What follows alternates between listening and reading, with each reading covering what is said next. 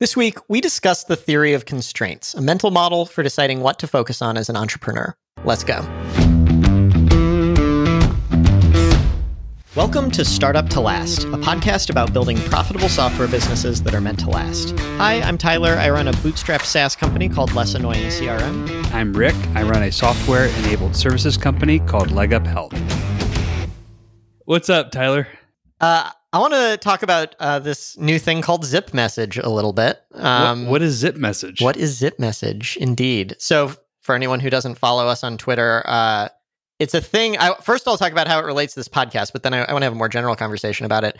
It's a asynchronous, mostly video or audio communication tool um, that basically lets you like send messages back and forth but instead of text like normally that's an email or a slack message or something but these are kind of videos and, and audio messages. So i think it's kind of cool and i want to talk about possibilities but one of the reasons i'm mentioning it is we have one. If you just go to zipmessage.com slash tyler i think it is uh, it'll basically let you send us an audio recording. So if anyone has like a question or a topic you want us to talk about on this show um, is that right? Is it zipmessage slash Tyler? I want to make sure I get that right. Yeah, it is. Zipmessage.com slash Tyler. Uh, just yep. go there and you can submit audio and we'll, you know, probably uh, include it on here and, and talk about whatever whatever's on your mind. So, but I want to talk more generally just about like, like have you looked at ZipMessage as a product?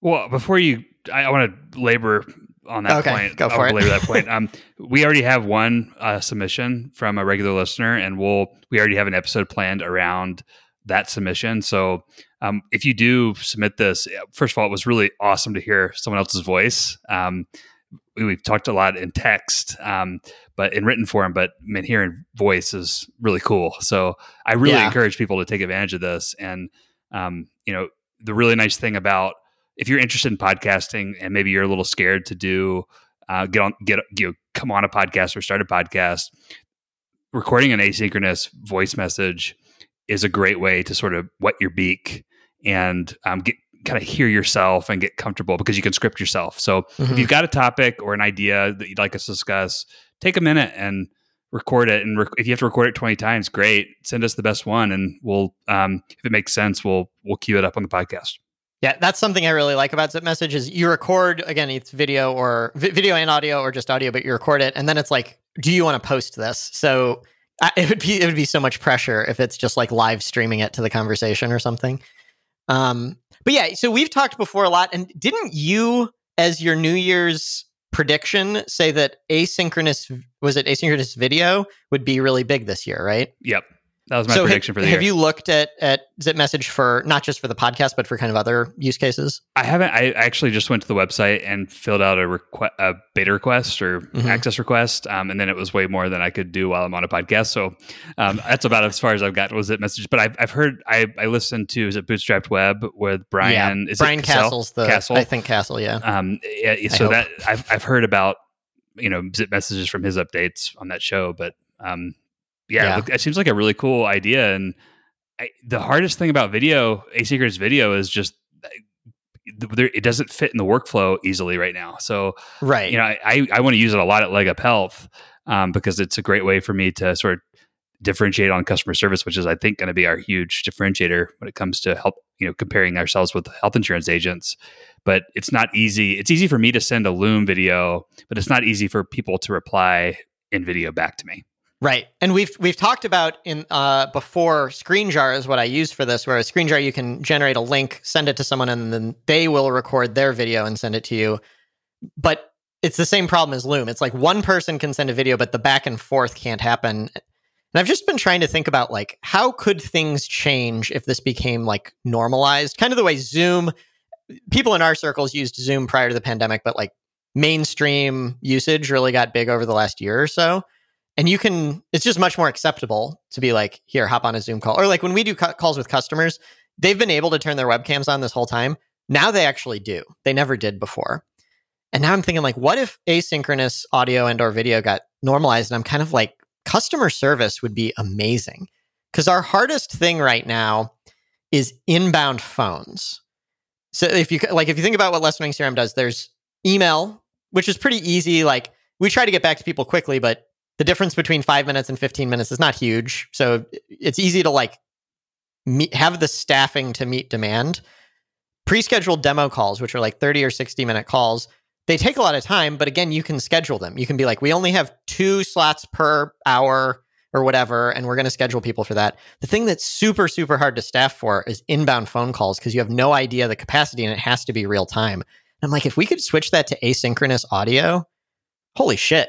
Like, it would make things so much more efficient and better for the customer, I think. Totally. Uh, listen, I think the only way this happens, and I, I, I don't know how this affects zip message, but I think this happens in the email client, not elsewhere. So, like, it's either going to happen. I, th- I, feel like it has to happen in either.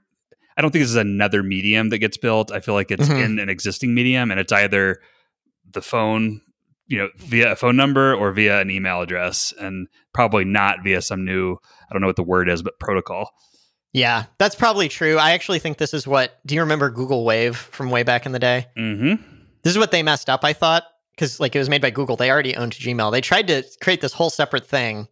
And so I, I really wanted it to work. I got you on it, I think, and we. But every time I messaged you, I then emailed you like, "Hey, I sent you a wave. Go check Wave." And it's like, well, if I'm emailing you, why don't I just include the content in the email? yeah. um. So yeah, the, I think the problem is the inbox.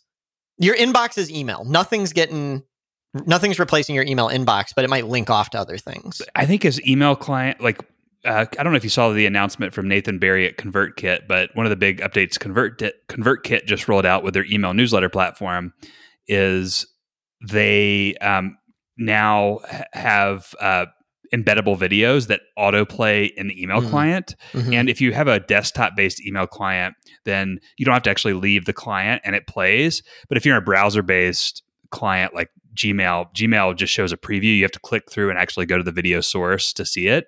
But I think like it, if Gmail, it's already started ha- starting to happen where embeddable like rich elements uh, are are more like part of the email content. I think as soon as Notion is in email, like the Notion interface is in email, then this is like going to take off. Yeah, I actually long ago almost worked like started working on this. Like we made mock-ups. We called it Leaf Sheet. I have leafsheet.com.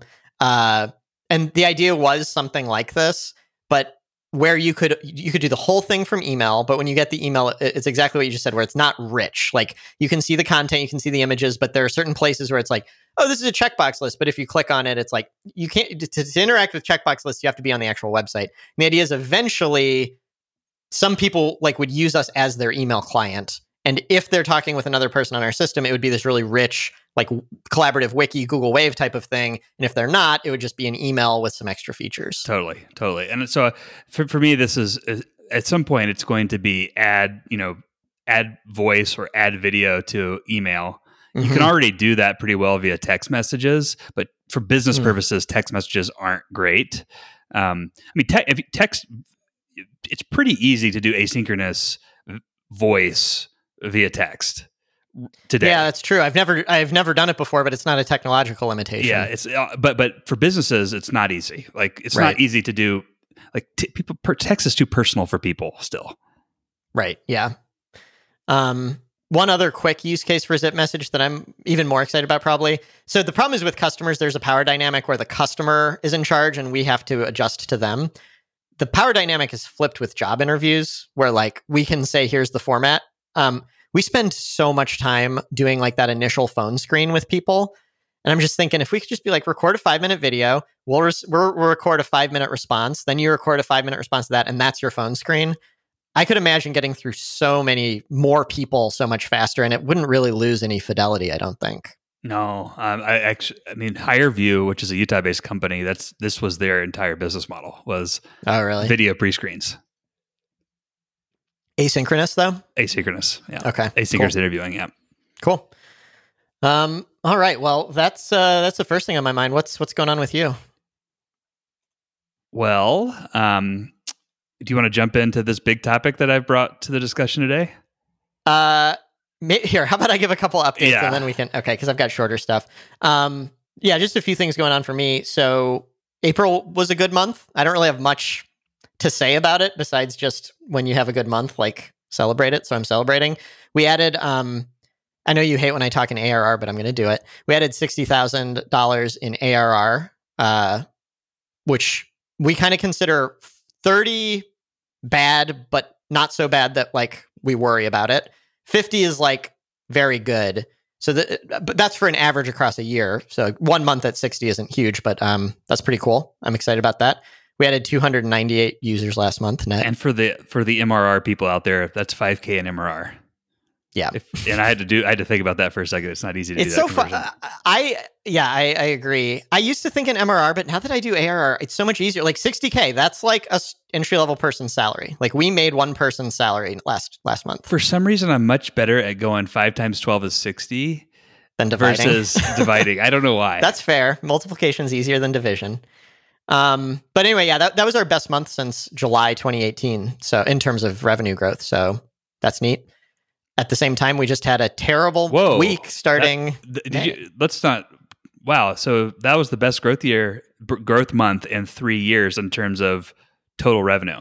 Yes. Wow. Yes. What, what about And, percentages?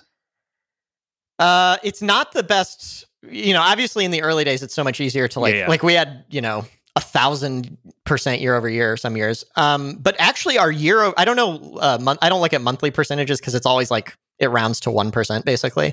But so normally I think like a decent model for SaaS companies is there's two ways to talk about growth relative or percent, like how, what's your year over year or absolute like dollar amount. Mhm. Normally you expect your dollar amount to go up and your relative percent amount to go down because like the bigger you get, the harder it is to continue doubling or whatever. Uh, we actually have gone up over the last 18 months. So even pre-pandemic, we're at like 17 or 18% year over year, which we were at 14% before the pandemic or something like that. So I, it, it really comes down to the price increase, I think, but it has helped. Pedal to the metal. You're accelerating. Uh, it, I don't think that's true, but we're in a good, we're kind of in this weird position where the money's good, but you can like, it's very easy to break down how much of this revenue increase is due to replacing $10 users with $15 users, but that's going to go away. yeah. Yeah. If you take that out of it, we're still doing fine, but we're definitely not accelerating. So like my hope is by the time that wears off, I actually I don't have any updates on this, but like Eunice is doing so much cool marketing stuff, which we've never done before. I feel pretty bullish on the idea that we will we will have like a real growth channel before this wears off. That's the cool thing. Yeah. Just- as long as you have another one lined up before the current one sort of falls off, Yeah. uh, then you're good. Do, do you um do you plan on sharing updates at some point about the marketing stuff you're doing? Uh, yeah, I.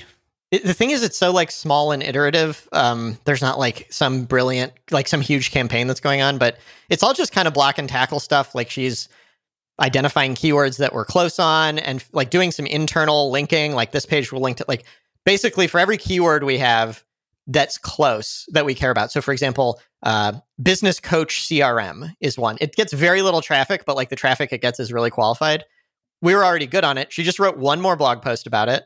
And then in that blog post linked to our main business coach landing page, and that knocked it up to number one.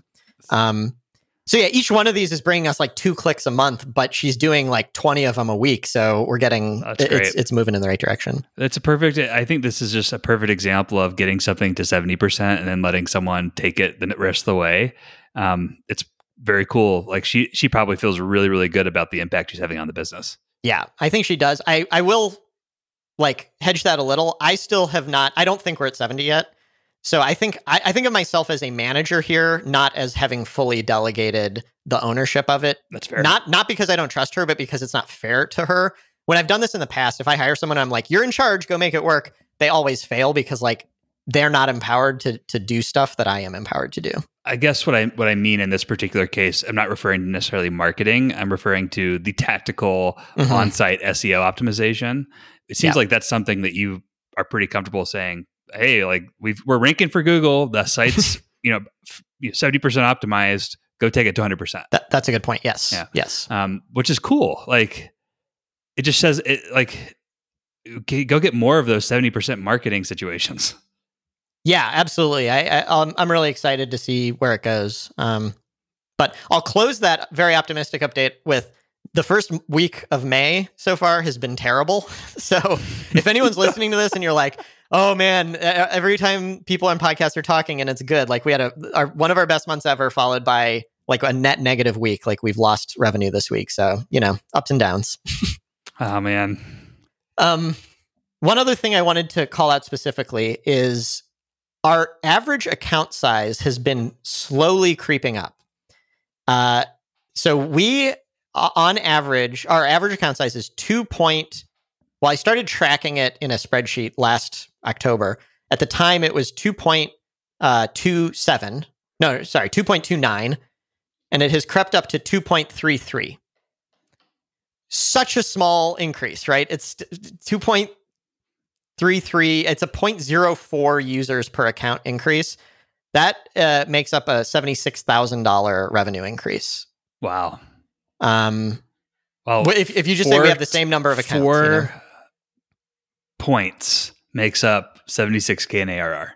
Yeah, and like wow. if you do the math for like, what if we got to four users per account, which is still tiny, right? Like if you think, what do you think Salesforce's average is? Like a hundred or something? This is why people thousand? go up market. They get yeah. greedy and addicted to this. This is, I mean, this is just like this is easy, the easy growth money. Mm-hmm. I, I get why it's so tempting for people, and I'm trying to balance it where it's like, I think we can be above 2.3 without selling out. I don't want to get to the point where like this is the main metric I'm paying attention to, but man, it, it is easy money. Mm-hmm. I didn't really do much to make it happen, but like I, am guessing the price increase is the primary cause of it. But well, I mean, the, coming back to our episode last week where you're rolling out some features for bigger you're one bringing on bigger cli- a bigger client an enterprise mm-hmm. customer but you're more importantly developing features that other larger customers are currently maybe not going with you because you don't have like that's going to that's a lever that you are pulling to increase the average account size whether you're doing it for that reason or not well absolutely but the thing is none of that's done yet so like yeah. this happened without any of that so i'm i'm kind of first of all if it's due to the price increase or really any explanation i can come up with for it it's probably going to keep happening because we've only churned out whatever percent of our $10 users, right? It feels to me like my just rough estimate here is that the product has matured and you're now like enterprise like the the same reason that the enterprise deal got done in the first place even with the custom development is the same reason that your you know larger customers are going oh i can go with less annoying crm now it's some you, you've kind of hit that point where you're under serious consideration yeah yeah, I, I hope so. And it's um, only going to get better. I mean, that's the thing. Like, right. Yeah, I, I just hope it gets so this this enterprise deal is like a potentially 500 user account. That I'm not we're not building a business around serving 500 user accounts, but if we can get a lot more 10 user accounts, that that would be because I I think a 10 user account takes less customer support than a one user account. Not less per user, less total. Because like the most tech savvy person at the 10 person account is the one talking to us and they're probably more tech savvy than the average one one user. Yep. So anyway, yeah. Yep. I get why people go up market. I'm, I'm going to try. They're also using the product for a different reason. Like mm-hmm. the whole idea of collaboration is sort of on a one person account. Like they're collaborating with themselves. It's right. like yeah, the, the, product's more valuable. Churn should go down, presumably. Mm-hmm. Lots of metrics should be affected by that. So cool. Um, all right, I have one more update, but I, I can save it because I've been talking for a while. Let's let's dive into your big thing here. Okay, so um, my focus is shifting to uh, Legup benefits. I'm I'm coming at it very. I feel like I it's like the beginning of a six week sprint. Uh, I am definitely feeling no pressure. thinking about it, I'm going for walks. I'm, you know, seeing where I want to start. I'm doing a little thing here and there. But what I one thing I came to was like, okay, well, how should I? I'm trying to decide what am I going to focus on first? Like where am I going to go really hard first? And there's a couple of different areas I could could go down. One area, for example, is uh, is marketing. I, I, could really quickly get a big win and just redo the entire Legup benefits site and just get that out of the way. That's sort of like going after the easy thing first. The uh, you know other area is to focus on building the platform out on the on the coding first, and then there's like this other area of like sort of preparing like trying to focus on getting ready to do those things so that I can knock those out. And it led me to a topic that we had sort of brushed over on a previous episode, but not really um, uh, gone deep on, which is um, are you familiar with the concept of the theory of constraints? I think maybe you've like men- oh, it's from Essentialism. I see. Yeah, I think you mentioned it when you did your book report there, but give me a refresher. So the the the popular the book that popularized this concept is a book called The Goal by Eli Goldratt, and basically um, the the idea is when you use the theory of constraints, you you you acknowledge that every process that exists in your business or future process um, has a bottleneck. And by focusing on removing that bottleneck, you are working on potentially the most effective, you know, path to improving your your process or your overall business in that case. Um, and the, another way of thinking about it is improvement by subtraction. So um, if you go and look at like, okay, what are my biggest problems, and go solve one of the problems, and just do that, eventually you're to have removed all the problems, and it's it, you're you're um, better as a result. So I sort of thought about this, and I was thinking like, if I took this, oh, well, I guess is there anything you want to say on the, this theory of constraints? Is this something you've used? at less annoying crm and it feels to me like it feels something like something that's relevant to start to last because it's mm-hmm. sort of mm-hmm. like the it's the slow way in the short term, but the fast way in the long term. Right. Can I uh not exactly engage with that, but give a different I've heard this lesson but told in a different way. And let me Okay, let me say it and tell me if I'm getting this right, if this is the same thing or not. Have we talked about the Phoenix Project before, the book? Yes but I don't remember the details. Okay, it's one of my favorite business books, even though it's like ridiculously hokey because it's a business novel. It's like fiction. It's so stupid. Those are the best. Those are the best business books. Actually, yeah, it's so much more readable. But in it, um, it's like a DevOps team working on software challenges. But the analogy that there's this like kind of character that keeps taking the main character to this manufacturing warehouse place that's doing lean manufacturing, like the thing that Toyota popularized and basically making a lot of analogies to how lean manufacturing works and applying it to just project management in general. And what they say is they're standing at the top of this factory.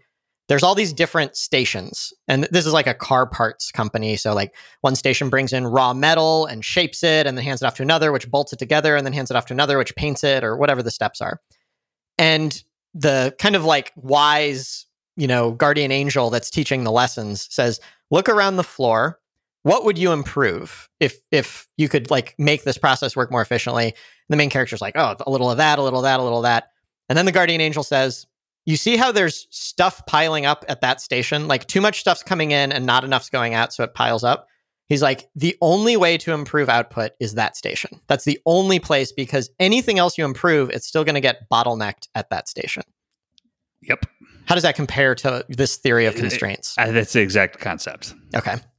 Cool. So yeah, I have uh, applied that. I, I like that a lot. I think it's a super useful mental model. Cool. So yeah, just another example of this that I really like is if, let's say you're you're leading a, a, hike and you've got ten kids and um, you know you, you want to get done with the hike as quickly as possible. Um, you know your your weakest link is the slowest hiker. A lot of people that person a lot of times falls to the back of the line, right? And mm-hmm. if you think about it, the the quickest you know way to fix that is to put that person at the front of the line and that way they benefit from the social pressure of being in the front. They uh, benefit from the you know optimism and the encouragement from the people behind them cheering them on. Um, and you know that person probably on average goes faster. Just as a like kind of an, another uh, illustration yeah. of, of the example. So if i if i take this concept and i apply it to my leg up benefits challenge the thing that i'm getting like totally blocked on over and over again is my know-how of JavaScript. Um, it limits my ability on low code tools. Like for example, I can't even get into the the the developer program at MemberStack because my front end skills aren't good enough. Um, Wait, how do they evaluate that? Well, they, they they're looking for experienced developers, and I don't feel like I'm an experienced developer. Oh, okay, so, it's just like yeah, a honor system. Well, I, and I don't think. I mean, they wouldn't. I don't think they would let me in if I asked. Okay. I think they're pretty serious about like working with like select people. But that's one example. Another example is like I oftentimes could solve a problem using uh, even with like a Pelt using some intermediate to advanced JavaScript, but I don't, I can't. Um, and so I end up not solving the problem or doing some imperfect no code hack.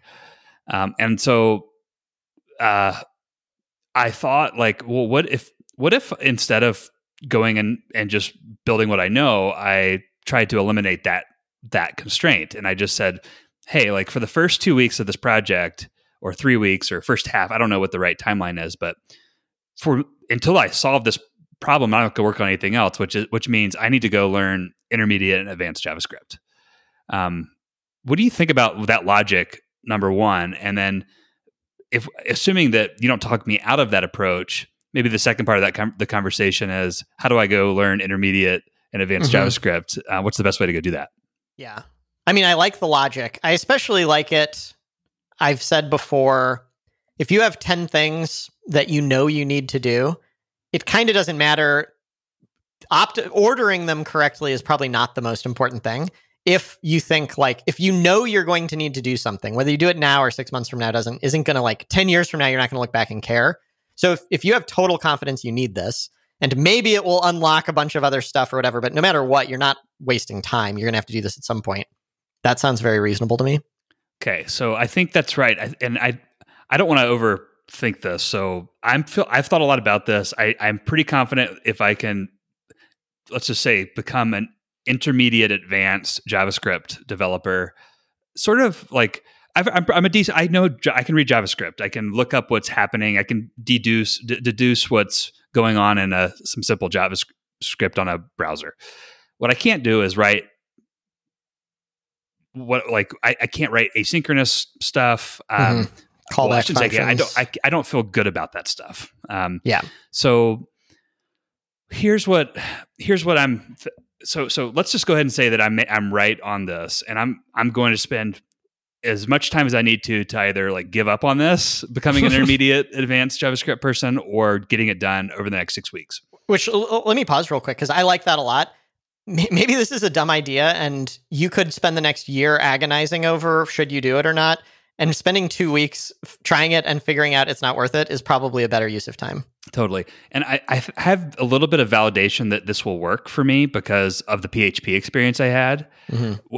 it, I took a, a, month to write that script for my news for my uh, monthly uh, email that called an Airtable api and you know called a SendGrid api and it's like awesome. I call it. I run that script once a month. It's it's terrific. Um, and the way I went about writing that was I did a ton of playing around with PHP for the first two to three weeks of the project, and then the mm-hmm. last week I wrote the script based on a peer and I did a peer a peer programming session with you. Um, I am. I think I, if I did something similar with JavaScript, whereas what I did was I wrote, a, I read, a, I bought a book that on PHP that was well respected. I read that book, um, and then I also watched videos, and then I wrote little scripts to do things um, just in my sandbox on my personal server. Does that seem like the right approach with JavaScript too, or do you think it's different? I think it's the right approach. I think you're more of a book learner than most people. I think everyone has different learning styles. For most people, I'd be like, pick a thing you need to build and go build it, which is what you did there. But like, if I were doing it, I wouldn't even read the book. But it sounds like that works for you. I would go so far as to say I think literally the exact same project is the thing to do. Hmm. Because if you remember when we did that pair programming session, what we started out with is Airtable lets you write JavaScript, and we were going to try to write all that code in JavaScript. But at the time, Airtable had this limitation. They then, after you built it in PHP, Airtable lifted the limitation. So I would just go create the exact same functionality because it's one thing to like so- solve a problem and learn a language at the same time, you've already got the problem solved. You know what APIs you need to call and what the logic needs to be. You just need to implement it in JavaScript. I think that would be how I would approach it. That's a great first project. Um, and that would, I would suggest that it's probably not all I need to learn with JavaScript. It probably won't cover everything I need to learn to be an intermediate advanced JavaScript, but it will, if I can do that in yeah, then, then you pick weeks, the next level yeah, up yeah. project after that. Cool.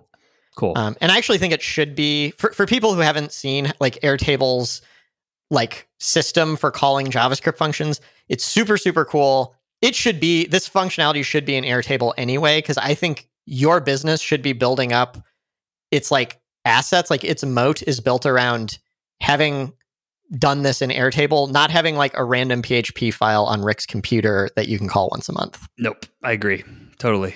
Um, and actually, I think there's some other cool things I can do with Java. The, the next project could be actually solving a separate problem, but eventually it could be building leg up benefits. So, mm-hmm. um, so I think this kind of flows nicely. Okay, I feel good about this. I don't need to, we don't need to go, talk about it anymore. Um, I I'm gonna start with I'm gonna basically apply the same same concept. Do you have any book recommendations uh, on JavaScript? I've already I've, bought one that I think I, I, feel pretty good about, but i have never read a book on a programming language before. Really? Like even in college when they assign textbooks, I'd never read them. I've never done it before. Really? yeah. Interesting. So I'm so weird sorry, about that. No, I don't. I don't know if you're weird, but you're different from me. yeah, I guess if, if there's anyone out there listening who has some good JavaScript resources that are maybe that that you feel very strongly about, I'd love to hear about them. Um, if you have any, Tyler, I'd love to. I guess one too. thing. This isn't a book, but um, Wes Bos, W E S B O S, um, and I think it's wesbos.com. He has a bunch of courses on various things, uh, including he has like a beginner JavaScript and an advanced JavaScript one. I have not personally taken it, but I've heard people say good things about that. Cool. Thank you. Mm-hmm. Um, just out of curiosity, what's the next pro- like if you do that first project in JavaScript, what's another thing you actually need built? Like Call where is JavaScript being a constraint? Um, well, uh, on leg up health, that uh, issue with uh, the storage uh, using the CMS collections to store people's insurance information versus um, dynamically loading it based on their based on pulling the data in via a authenticated user's API. You want to store it in in member, Memberstack stack as like a JSON blob, yeah, and then pull it down. Okay, I yeah. gotcha. So you'll be using be Memberstack as a database, basically. Yes, that's a cool project. I like it. If you do those two, and uh, what's the community you said you can't get in the advanced JavaScript thing? Memberstack. oh, it is. Mem- okay, so I confuse Memberstack and maker MakerPad. Maker. I confuse those two all the time. Yeah. Okay. Anyway, at that point, you're going to have some pretty cool credentials for like writing custom JavaScript to extend no code stuff. Yeah, that's cool. All right, those are just like two, it. and I there's I mean obviously leg up benefits is another one. Yeah, yeah, for sure. Cool. Thanks. Thanks for talking through me with that. I, I do think like when you have all the time in the world and you're not focused on the most urgent thing, it does feel like focusing on your, your biggest obstacle is a really good place. But I could see how people like an, an opposing argument could be if you are under a deadline, sometimes that's not the most effective approach. The thing that I think the worst outcome is you don't you're not under a deadline and so you just let whatever fill your time and you're not deliberate about it. I, I do this from time to time where it's like I, I'm used to being really busy and then I have a week that's kind of slow. And like if if I don't plan it out, I'll just work on whatever people happen to email me about that week, and it's kind of a waste of a week. But you're not doing that. You're saying this is the most important thing, so go do it. Yeah, and I also like, man, one of the things that I really wanted to accomplish while I was working on my own business, even if my own business ventures failed was learning how to code. And I am much further along than when I started. Like we started this, I don't know when one of the most popular episodes is mm-hmm. how do you learn how to code? Like you teaching me how to think about learning how to code. And I've come a long way since then. Yeah. Yeah. No one's ever regretted picking up those skills, I don't yeah. think. So yeah. cool. Um, maybe I'll give my other update, which is speaking of coding. So I've I think I mentioned last week or the week before we're uh, kind of looking for a developer. Um, the th- tricky thing is, we've basically only ever hired entry level people before. And with entry level people, by that I mean like someone who maybe majored in computer science or went through a boot camp, but like doesn't really have much professional experience. At that level, interviewing is kind of easy because it's just like, do you know the basics of code and are you a smart person? And if if those two things are true, we're gonna take the risk and hope that you can like put the two together and become a really good engineer. For experienced people, it's tougher because it's like measuring what they already know, which is a whole different thing. And to make it tougher still, I'm not particularly picky about what level of experience they have. Like, I think anything from beginner with some experience through like senior engineer are all fair game here. And so, like, I don't think the same interview process would apply for all of them. I want to run an idea by you. and I, I, I've never heard of anyone do this, so it's probably a bad idea. But here's what I'm thinking. I was thinking about basically saying, here are three levels, and maybe even going so far as to be like, at this level, the salary would be this. At this level, the salary would be that. And give some examples of what questions we would ask in the interview process. And basically go out and recruit, but be like, you can apply for any of the three levels. You tell us if you think you can get the senior developer answers right, apply for that one and we'll pay you more, basically. Mm. Um, what do you think about that? Well, I, it seems like an interesting idea. I, what's the problem you're trying to solve? I, I, when you were talking earlier, I, I heard sort of two. I heard a different problem. One pro, like one is like what we have an inter, we have a candidate for a job that we're, we're we've posted, and uh-huh. we're trying to find someone that is more experienced. So the jobs they've applied for the more experienced job, and we don't know what to ask them. Yeah, fundamentally that's right. Okay, but like the problem is, I've already talked to a few people. I haven't like figured out what the interview process is going to be, but I started recruiting and like some of them, I just normally like I will send them in the initial email, here's the interview process. Uh. And I can't do that this time because it's like it would you know, the thing that would be really challenging for one of them would be really easy for the other. But it's not because one's a better fit than the other. It's just like experience levels. It's it feels like you're maybe constructing a solution before you fully have have like done it manually enough. Like it seems mm-hmm. like maybe a better do I like the solution? Yeah, it's worth trying if you're really passionate about it, but why not just handle this manually for a while to, until you see some trends emerge? What do you mean by that though? So like I've, I've been emailing with someone today and I want to tell her like she has applied officially. She gave me a resume and I want to be like, okay, well, first step is this, but I don't know what that is yet. Um, whatever you would say the first step is for whatever level you would put her in. I don't know what level she's in. Okay. Well, how do you determine what level she's in? That's well. so I was step. saying I was going to let I was going to give her the option and be like, which one do you want to apply for? What problem does that solve? It tells you what it's she thinks I don't of herself. Dis- yeah, right. Yeah, but that doesn't tell you what she actually can do. So- well, if she fails the interview, then it's not. Uh, it's it's. It, I mean, potentially you miss out on someone that could have passed an easier interview, but oh. like uh, something I'm worried about here is like these are making interviews? it too hard. Well, I mean, there will probably be multiple rounds, but okay. I, I've heard before. So, like, experienced developers are really insulted by like the interviews we do with ah. college grads are like, do you know what an if statement is? And if we did that with a senior developer, they'd trying, be like, I'm I see the problem out. now. The problem that you're trying not to offend people. Right. Yeah. Okay. You're trying not to overwhelm the wrong, like the beginner, and uh, and almost make them feel anxiety. Um, and then you're you're trying not to have the opposite problem in, by insulting the person who right yeah like, like I, it's almost like depressing that, yes. it's like depressing like depressing versus anxiety like the the you know the the person's excited they've reached out then they they apply and they realize they're overqualified for the job. That's depressing. Underqualified gives you anxiety. Okay i got it. Um yeah so basically you want them to tell you how hard to make the interview. Yeah. I hadn't i hadn't thought about just it ask them lens, that? but tell yeah me yeah so i i thought about that. Like let's say if i just say do you think you're beginner, intermediate, or expert? But they don't like know what that means. We have a wide range. Why don't you just say like we have a wide range? Of, we're we're looking at all experience levels for this job. Mm-hmm. We have a mm-hmm. wide range of uh, of challenge you know, problems in terms of challenging uh, to you know that require you know beginner skills to expert skills. What, you know what type of problems are you most interested in and able to solve? The the hardest without, problems without defining what those levels are, I feel yeah. like it'll be hard for them to answer that. Yeah, here's how we think about you know this isn't a job. I feel like this is an email where it's like, hey, mm-hmm. here here's how we think about the different levels of coding. Here, which one do you think you fall into? Okay, that seems I think that's more or less what I was like. Yeah, my idea was more specific than what you're saying, but basically saying here's what the interview would look like if you pick this level. If you think you can do that, pick that level, you know?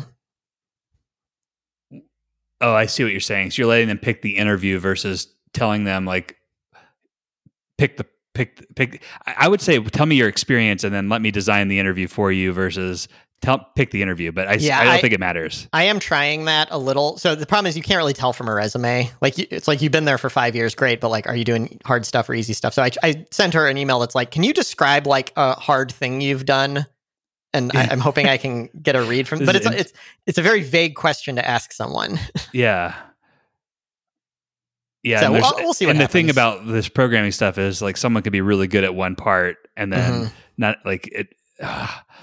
what's more important, like when you're interviewing these people, like to get right, like their experience level or their ability to learn and meet the cultural guidelines? as long as a few years from now they're like good and fit, uh, I don't really care too much. So then I would challenge you that there's probably a bigger problem that you have with the more experienced people that you're not thinking about, which is you have to like the cool thing about um, coding with someone who's not experienced uh, or interview questions with people who are not experienced is you can learn their willingness to learn by asking them basic coding questions Mhm. right? You don't have to get too creative.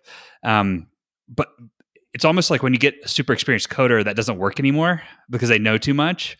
So it's almost like you have to leave the domain and go to a different domain and and see their Yeah. curiosity. So it's almost like a, maybe maybe there you take a different part of the business and bring it to them and try to gauge their their curiosity, ability to learn um, outside of coding for experienced people. I don't know. I think we'll do that either way. Like I Okay. agree, that's an important thing to do. And our version of this, we we just reopened the office, and as, as we've discussed, talked through uh, or thought through, like should people get private offices, this or that. We were thinking about giving them the tour, just being like, how do you think how do you think we thought this through? You know, that type of thing, just like generic problem solving. But I don't think that will tell us are they a senior developer or an intermediate developer. Um, but you're right, like fundamentally, the difference between a beginner or the difference between intermediate and advanced is not that they're better at coding. It's that they can architect a system better and they can like think through what are the potential pitfalls if we do this or that.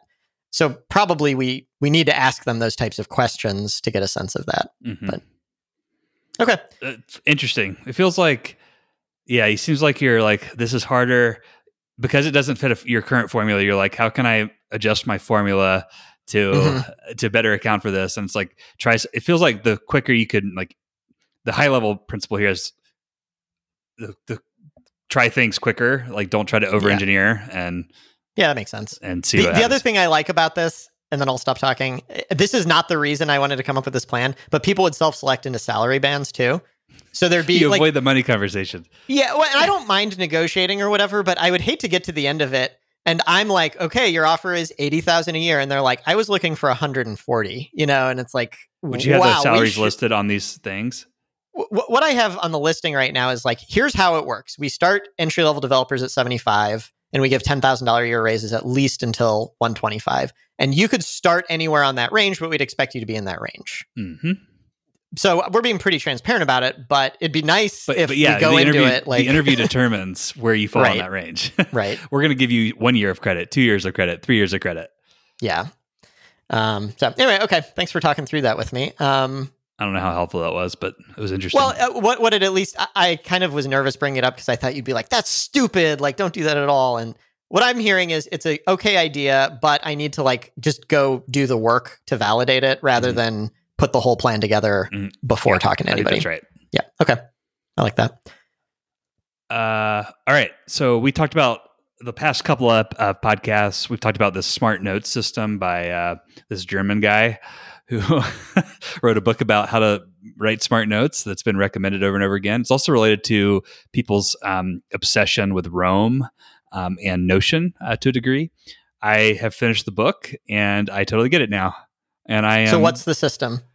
Oh, well, I mean, it took a, this guy like a very dense a 100, 200 pages to explain. So um, basically, the system is it's this guy, a German guy, uh, Luhmann is his last name. He was a professor of sociology um, that uh, was a, uh prolific uh, writer of nonfiction uh, during his time. And, you know, this guy basically has uh, discovered taken his system and made it more accessible to English speakers. And the system is referred to as the Slipbox system in English. Um, it's I don't know how to say this in German, but it's like Edelkassen, uh, something like that. But it starts with a Z and looks like Zettel and then Kasten um, in English. But uh, that's what it's called. And basically, it's taking um, it's first pr- taking writing like nonfiction writing and breaking it down to first principles and saying the the basic you know the building block of nonfiction at the at its most root level is a thought that you have in your head Hmm. and then the the second part of that like the second step is turning that thought into a note. And a note is an idea. Um, and that translation from a thought to a note um, is very is actually the hardest part of writing. It's the that that one thought to your you know what you can you see in your head to the written word that you explain in your own words. And when when you have to write a lot of those for a paper, for example, and you're staring at a blank page, that's when you freak out and you like I don't know what to write. But all through the day, we have these thoughts, um, and if you know the basic idea of the system is step one when you have the thought stop write a note and don't stop until you can you feel like you've transferred fully transferred the thought into words that someone else could understand so it's not just like the name of a blog post it's like explaining enough of it that like the insight could be gleaned from the note that you wrote correct full sentences um, with okay. a citation um, mm. is what he argues i'm not so you know i think that everyone can sort of make this yeah. to what they want. But you know, a coherent thought that has tra- you know tra- translated your thought into a written insight, um, and then you that's step one, and then step two is do that over and over again. Step three is link the notes to each other as they relate. That's it. And if you do that over and over every day, eventually, mm-hmm. um, you all you ha- all you have to do is grab a grouping of these interconnected notes and you know re- curate them um, and you have a paper. So, do you see yourself following this approach? Have you already done it? I have been doing something very similar, except I had a, I was, the biggest thing that I think the, the biggest takeaway from this is you need a system um, and a, work, to, a workflow. And what I was, what, what I, think, talking about the theory of constraints, where I was getting bogged down was a backlog of notes. I had like not well written. I have a lot of note like yeah, that's where I am too. Inaccessible notes is what I would mm-hmm. call them. And so my big thing is I have to fight the urge to go read more and jot more of those inaccessible notes down and go go a little bit slower in the short term and just focus on building the habit of when I have a thought translating that into the written word into a, a what, what, he calls a permanent note in the book mm-hmm. um, and then filing it away and that's what i'm focused on that's a big takeaway i think that will change I think that this will either over a course of a month or so totally, you know, unblock me with writing, or I shouldn't say unblock. I'm not really blocked, but it's like like accelerate my writing, um, or it will be something that is not worth it. Are you using Roam Research for that? I'm using Notion. Notion, Notion. is perfectly fine for this. Um, the people who, from what I can tell, when the book was written and when people were really excited about Roam, Notion lacked some features mm. that they have now released. They've added. Um, and the other reason people like Roam is the speed of the and the minimalist approach to the editor, whereas Notion has a lot of uh, add-ons and sort of uh, and stuff. So uh, I am using Notion for this. Cool. Was well, that a? Do you do you get it too now? Like, I mean, I don't think I think there's an insight in there. Like, well, everything you said makes sense, and also it doesn't sound all that interesting. Like, it doesn't sound novel. It's like, okay, yeah, you write you write your thoughts down, and and then you link them together. Yeah. Uh, but I'm sure there's like getting in the habit of actually doing it is a different thing. I imagine. Do you ever read books and like you you're writing you're reading this book and or this piece of text, and this the author clearly has a, a word of choice like mm-hmm. and they just say it over and over again it's like okay that word i've never heard that word before and now you've used it like 15 times in the same text well good authors are marketers yeah. right I, I, shouldn't say good authors authors who are successful are marketers where even if you're giving an idea that everyone already knows you have to make up a term and then you're going to go to a ted talk and yeah, it's your term you know yeah, and th- well, this this is like I think an oversight by him. This is more of like a just like a habit, but the word he used was banal, um, which means uh, like stupidly obvious. He uses is not banal. Or I don't know how to say it. I just read it. Um, is it? I, I, I pronounce it banal. banal. I think banal. it's banal. Banal. Yeah. Whatever. B a n a l. Um, banal. Uh, that is the most prevalent word that I've never heard before. Like I can't even pronounce it. Uh, it probably like some word in German that is more yeah. common translates to it. Yeah, yeah, yeah. and uh, but but that was like yes, this he he acknowledges throughout the book that this is stupidly obvious. Gotcha. Okay. Banal. I like that. um, I'm, I'm going to end up being wrong about that. Watch. Uh, cool. Uh, you got a couple rants and shout outs here. Let's let's do it. Well, I this is another thing that just suddenly clicked for me. Um, the founder podcast. So when we started this podcast, I didn't listen to podcasts. uh, once we started listening to this podcast, I got really into the interview podcast, especially like the Knowledge Project is still like if I were to want a really good like educational, informative, piquing my curiosity, wetting my beak into some interesting subject, it's the Knowledge Project. But I, I tried to listen to the Founder podcast when we first started this, and I just wasn't into it. Man, for some reason, I totally get it now, and I can't explain it other than I really like it and I want I want more. So I actually just like uh, tweeted about it, and I subs- I subscribed to like thirty podcasts this uh, this week, wow. and I have no idea how I'm going to get through all of them. But uh, I was finding myself on my walks not having enough to listen to because sometimes like you're listening to an episode and you like the founders, but whatever they're talking about that week or maybe their their moods that week, you're not into it, and so you just mm-hmm. want to go to the next one. I found myself running out of content, and so I'm I'm very interested to see uh, what I like and don't like of the new batch. Yeah. Well, that's cool. I think uh, you'll also form more of a relationship with them. Um, I just heard the term for this like one way relationship. The pod, I forget what it is, but look, like the more you listen to two founders talking to each other, the more you feel like you know them and you're on the journey. Or even if the topic they're discussing doesn't interest you, it's almost like when you're talking to a friend. It's like I, you know, every conversation doesn't have to be the most stimulating thing in the world, and, and you can still enjoy it. I bet you'll get even a little more hooked as you listen more. I, I, I think so. I think it's uh, one of those self reinforcing things. Um, yeah. Well, uh, you, I mean, I got your suggestion, so thank you for replying. Mm-hmm. Yeah, I'm I'm pretty basic. I listen to the uh, the most popular ones. I don't think I'm like I have any indie uh, founder podcasts. Well, uh, what what is indie when it's already indie? That's true. I don't think I have any smaller than us. Okay. Like I think we are the least popular podcast on my subscription list. Probably. Interesting. Okay. Um, one cool. other uh, just kind of acknowledgement. We've been ta- we've ta- on the podcast. We've talked about Coinbase. We've talked about Robinhood, and I realized I never have actually. I don't know anything about the companies other than the general idea. So I just for fun this week, I set up a Coinbase and Robinhood account and put one hundred fifty dollars in each, and just went through the experience and it's really impressive UX. It's like I remember setting an E Trade account up in, back in the day, and that thing's still open. I don't know how to close it, and it was an awful experience.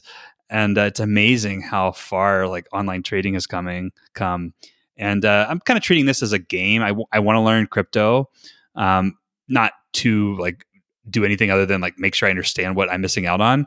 But uh, it's like I think just by making this a game, I threw 300 yeah. bucks into this, and we'll see what happens. I think that's the right way to think about. I think any meaningful amount of money should be invested through something with a shitty UX because like I mean the criticisms you hear about Robinhood is that it's too good. Yeah. And so people treat it like a game and it's like this problem I mean you're doing it responsibly, it's a few hundred bucks, it's fine, but like when a 22-year-old who no one ever taught them how finance works and they're putting their retirement savings into Robinhood but it feels like a game I think it is kind of dangerous. Totally, totally. Uh, have you read the like the story of Bitcoin? Do you know it? Like the white paper from this like they don't know who I haven't read the is? white paper. Yeah, I know uh, Satoshi. What's Satoshi? Yeah, like it's a, it's incredible like this is like a an anime story. It's like it's not real. Yeah.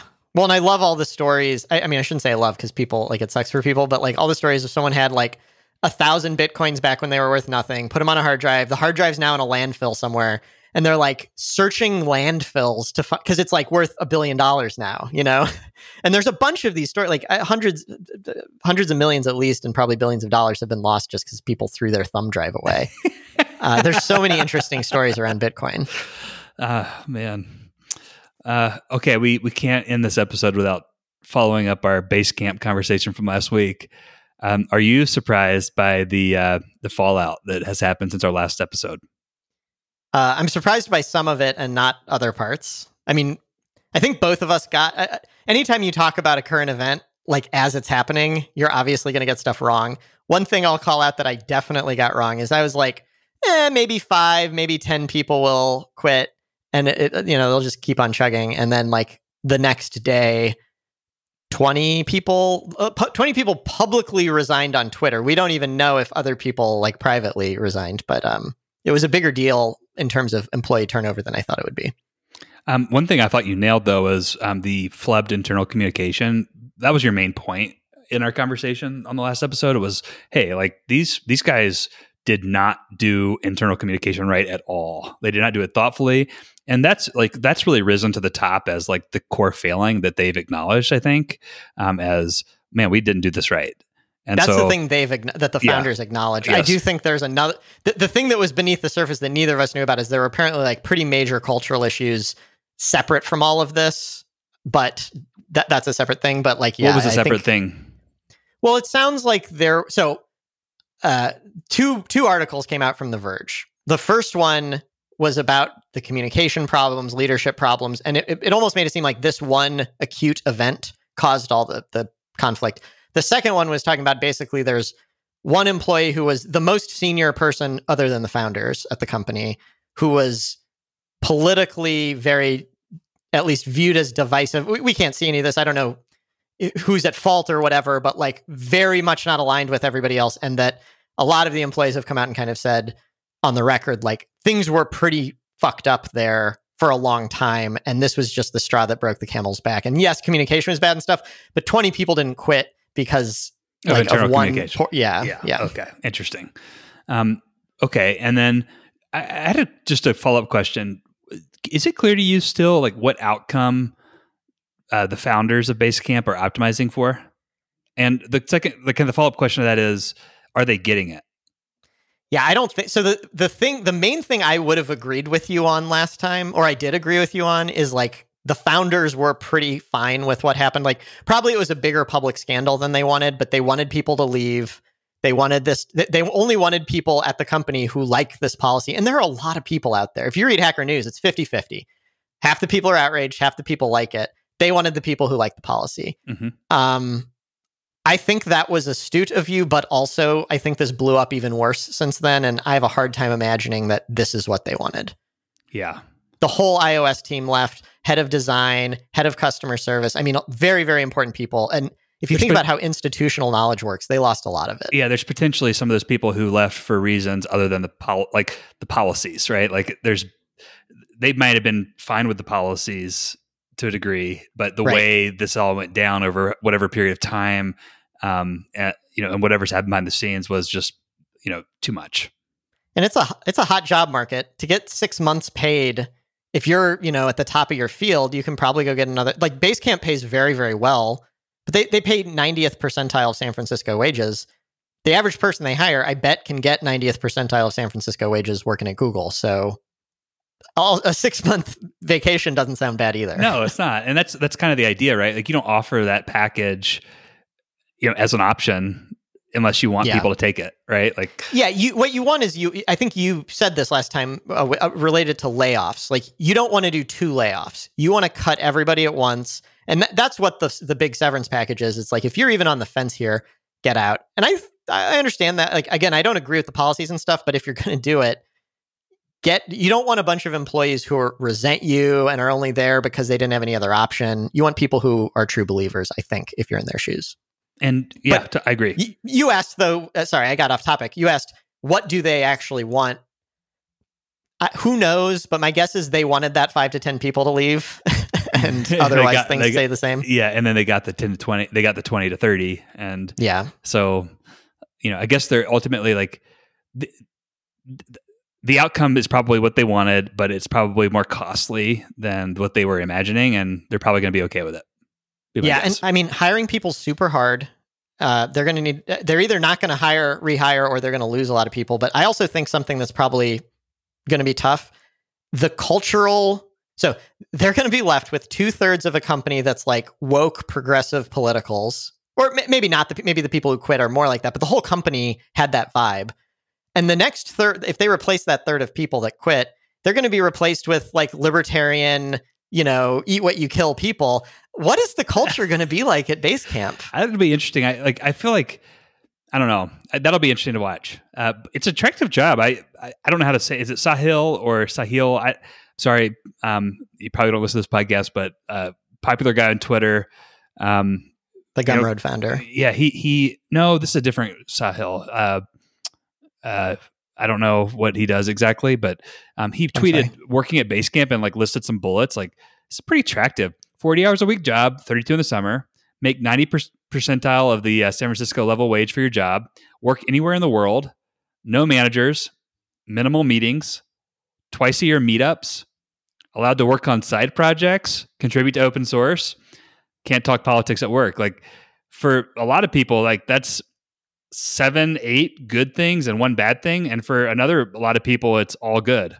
Mm-hmm. I they're going to have a, a, lot of very very talented people who want to work there. I don't think that's going to be the problem, but replacing a third of a company at once is it's yeah, not yeah. as simple as just oh we got good applicants. That's the cost. I mean, that's the cost the, for the outcome. It's probably higher than what they thought it was going to be, but yeah, it's possible um, they don't need to re- replace them either. It's possible they're like we're overstaffed, but they lost the whole iOS team. I think that's going to be a tough one. Yeah. Anyway, I no, no neither of us know. So I, no. I kind of I'm fascinated by the drama and also don't but, know what I'm talking about. But did you see the update Jason Fried posted uh, on World.Hey's? You know, basically that was a tough week. Nothing's going to change. We might refine yeah. and clarify some things, but that's nothing's changing. Um, we've learned from this, um, and we're sorry for. Basically, we're sorry it had to happen. Yeah, it wasn't even said. a real apology. It was yeah. like this. This sucked. Moving on. Yeah, is how so I read it. It tells me like they were from what I can tell, they were like they were prepared for a, a, bad situation to happen. It was probably a little worse than they thought it was going to be, but they were ready for it to get bad. Yeah, uh, yeah. You have to they, be stupid. yeah, they didn't make a rash decision here. They, it probably yeah. I I, I, I feel like they I, they they handled this pretty well. I'm just gonna say it that way. Like from a see.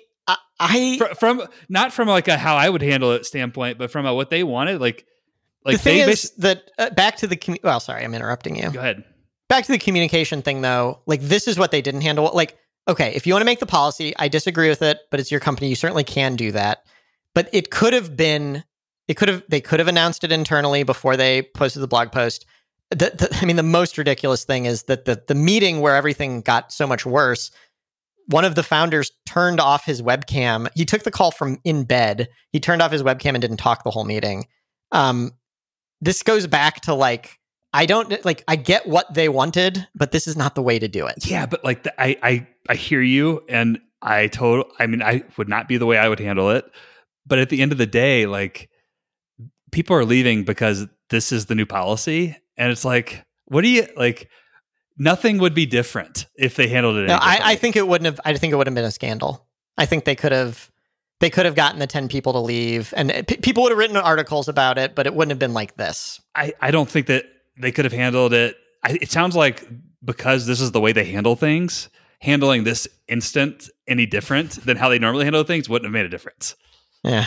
That's i guess my point. Like there there there's like a respect and being consistent from me to them that i just want to like if you're going to be a dick at least be a dick all the time my but my favorite, like you know, the, the, funny thing is they wrote all these books about how to be great managers. There's so much ammunition to use against them. You've said a few times, like last week, that you think they're being consistent. They are not. They had this whole persona. Like th- someone on Twitter posted like a highlight from like a picture of their book. Yeah. yeah. And it's like you can't you can't like you need to treat people like humans, and you can't just say this is business. Leave your per- yourself at. It, this is very contradictory to how they claim they operate. I think. Yeah, but maybe it's not contradictory think, to how they actually do. I think there's nuance. I think there's nuance there that like there's an argument that like it's like yeah, but let them be human, but like don't do it on the work account. Do it do it on the personal stuff. Do it on. Uh, yeah, yeah. I'm not. Uh, uh again, the policy is not the thing that I. I mean, yeah. I don't. I don't agree with it, but that's not what I'm outraged about. But anyway, I I am happy that it seems to like dust is settling, and that we yeah, don't have yeah. to probably talk about this again. I got to admit, I'm this is like the worst part of me is I don't like that it happened intellectually, but I drama the same way people watch reality TV or something. I can't I can't look away when it's happening. Oh, you know? I know it's but this is a perfect example of like we said it at the end of the last episode. This this has no conclusion. This is philosophical differences about how to lead, how to run a business, how to treat mm-hmm. your employees, and it's um like there is no end to the conversation. It's just drastically different viewpoints. It's also going to happen to all of us at some point. Not not necessarily like this publicly or whatever, but you can't go through a career without interpersonal conflict from time to time. And the, the bigger a company gets, the more like some people aren't going to agree. I, I, this is not at all to let them off the hook. Again, I think they fucked up royally, but like all of us, if, if are going to have our own little dramas, and if it got aired out, we would probably feel bad. So I feel bad like being so fascinated by this. Uh, well, anything else you want to cover today? no, I think that's that's good. All right. Everyone, thank you for listening. If you liked this episode, I have a favor to ask. Please write a review on the podcast app of your choice because reviews play a huge role in helping other people discover useful podcasts. If you'd like to review past topics and show notes, visit startuptolast.com. See you next week. See ya.